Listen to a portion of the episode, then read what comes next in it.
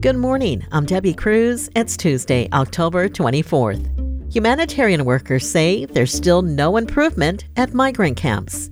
More on that next. But first, let's do the headlines. Earlier this month, the county approved $3 million in spending to help migrants and asylum seekers with various services, including help with transportation to their sponsors. This week, we learned that South Bay Community Services was awarded the contract to provide those services. Supervisor Terra Lawson Remer says the organization will act as the umbrella organization to distribute the funds where they're needed. They're not doing um, all the work. You know, there's a lot of groups out there, immigrant defenders, um, Al Otro Lado. There's uh, just so many of them uh, doing amazing work, and uh, we imagine they're all going to continue to be partners in in providing these services. According to county officials, South Bay Community Services was awarded the contract because of its experience handling the unaccompanied minor shelter at the convention center in 2021. Local nonprofits told KPBS they're still working out the details on how the $3 million will be distributed. The Valley of San Diego County's 2022 growing season increased by $24 million over the previous year, the seventh year of growth in the last decade. That's according to the county's annual crop report that was released this week. It saw a 1.4% increase over 2021, rising to $1.8 billion. Nursery and cut flowers remain the county's top crop in terms of acreage and value. Blink 182 will make a stop at Petco Park next year as part of its One More Time tour. The band has been touring the nation and Europe since reuniting earlier this year at Coachella.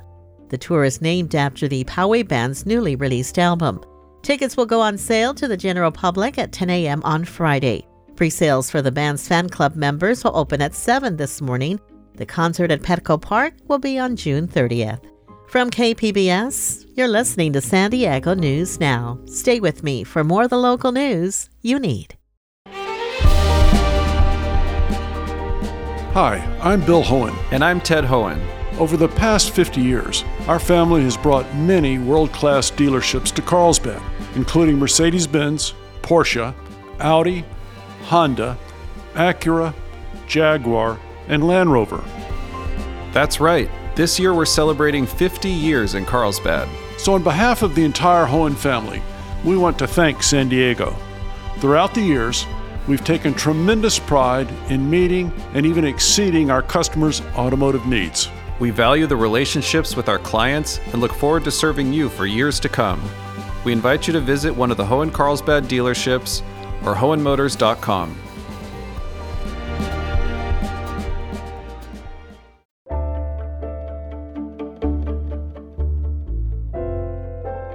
It's been nearly two weeks since a woman died in one of Customs and Border Protection's makeshift migrant camps and humanitarian workers on the ground tell border reporter Gustavo Solis that conditions haven't improved. Earlier this month, a 29 year old woman arrived at the San Ysidro camp, which is outside and has no protection from the sun, rain, wind, or any of the elements. Border Patrol agents say they noticed she was winded, but she declined medical aid. Within 30 minutes, she was unresponsive and had no pulse. She was declared dead at Scripps Mercy Chula Vista later that morning. Still, Border Patrol continues to tell people to wait in these camps so they can be processed to enter the country. Erika Pinedo is the executive director of Al Otro Lado. The open air detention sites in Jacumba have continued to grow. We have not seen Border Patrol regularly handing out water. Uh, we've still had to call 911 multiple times a day for very serious medical emergencies. And so, again, nothing has changed Humanitarian workers like Pinedo are frustrated by the lack of local leadership on this issue. They haven't seen any elected officials publicly pressure CBP to improve conditions. Gustavo Solis, KPBS News. California is the first state to create an ebony alert system to help find missing black teens and young adults. Katie Hyson has more. Hassani Campbell, Dwight Stallings, Daphne Webb. Those are the names of a few of the missing black children in the state. The new Ebony Alert system is like the Amber Alert, but specifically for black youth between 12 and 25 years old, who are more likely to go missing than white children. They're often mislabeled as runaways instead of as abducted, or as juvenile sex workers instead of trafficking victims, says Senator Steven Bradford, who wrote the Ebony Alert legislation. I hate to say it, but it's racism. I mean, if you can do it for those folks who don't look like us, what else can you attribute it to? And I hate to say that. That, mislabeling lessens urgency to look for these children, he says. Missing black children's cases tend to be open longer than those of white children. Bradford hopes the Ebony Alert will bring attention to these disparities. It will be put into action January 1st. Katie Hyson, KPBS News.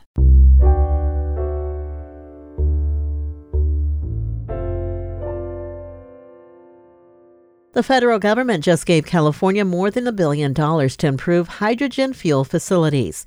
SciTech reporter Thomas Fudge has more on this important tool in the long term fight against climate change. California is one of seven hydrogen hubs nationwide.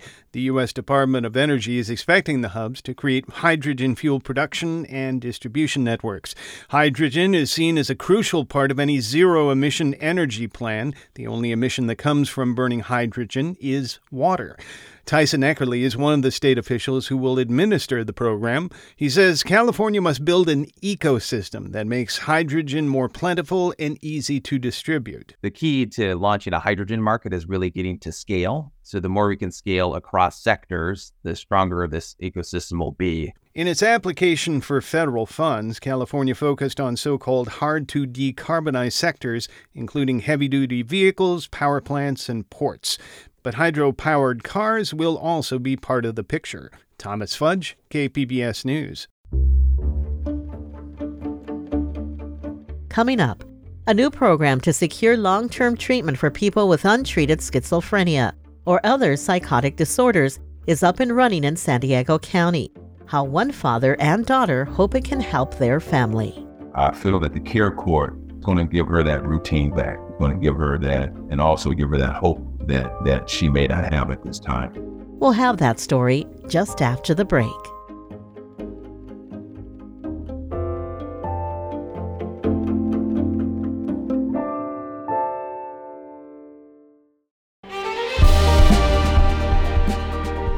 Hi, I'm Bill Hoehn. And I'm Ted Hoehn. Over the past 50 years, our family has brought many world class dealerships to Carlsbad, including Mercedes Benz, Porsche, Audi, Honda, Acura, Jaguar, and Land Rover. That's right. This year we're celebrating 50 years in Carlsbad. So, on behalf of the entire Hoehn family, we want to thank San Diego. Throughout the years, we've taken tremendous pride in meeting and even exceeding our customers' automotive needs. We value the relationships with our clients and look forward to serving you for years to come.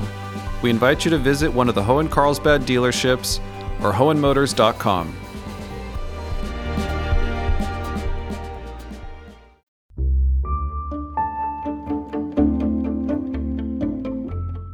A new program to secure long term treatment for individuals with untreated schizophrenia or other psychotic disorders is up and running in San Diego County.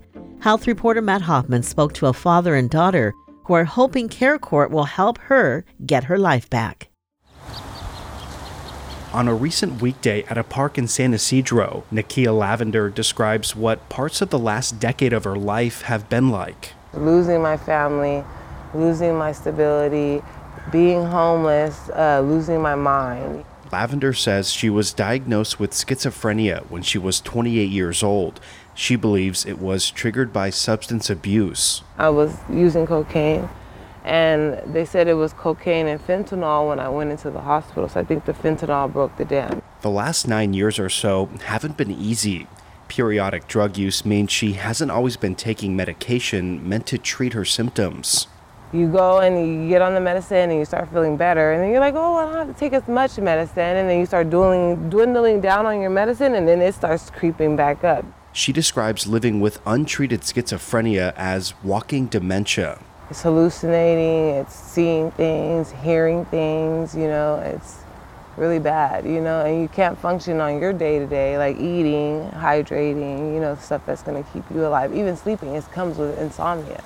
Nakia recently spent a month in jail and was able to get sober, something her dad Timothy says was a blessing. I think that began to change her her thought process, change her her feeling about that she needs some help and that she can't do it on her own and she can't continue to keep going down the same path. Timothy lives in Northern California, but he's been with Nakia through all the ups and downs, something he calls a revolving door, especially when trying to help an adult child. And it leaves you as a parent very frustrated because there's not much you can do. Then the biggest battle is getting Nakia to buy into the fact that she needs the help. Timothy believes a long term treatment program like Care Court will help his daughter change her life. CareCourt has a narrow focus of eligibility. The treatment program, that could be up to two years long, is meant for San Diegans living with untreated schizophrenia or other psychotic disorders. County behavioral health leaders say it's designed to break the crisis treatment cycle. I feel that the Care Court is going to give her that routine back. It's going to give her that and also give her that hope that, that she may not have at this time. County officials say in the first week of the program, six petitions for care were filed, and they expect a thousand or so over the next year. Family members, treatment providers, and first responders are among those who can petition the court for someone to have a treatment plan. The plans are unique and will vary from person to person. They could include housing, something that Nakia is hoping to get. Now 37, she says she's ready for long term care. I need to get myself kind of back together so I can get back into my kids' life so we can get back to normal, like going to Disneyland, you know? Yeah. Six Flags. I miss all those things, but if I can't function, I can't even be a part of it, you know?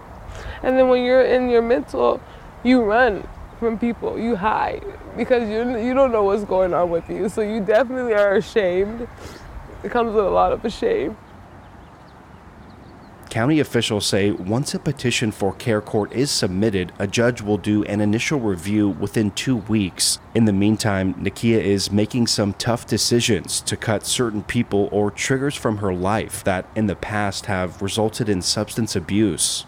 It's like I have another chance and I don't want to lose it. I'm ready to go.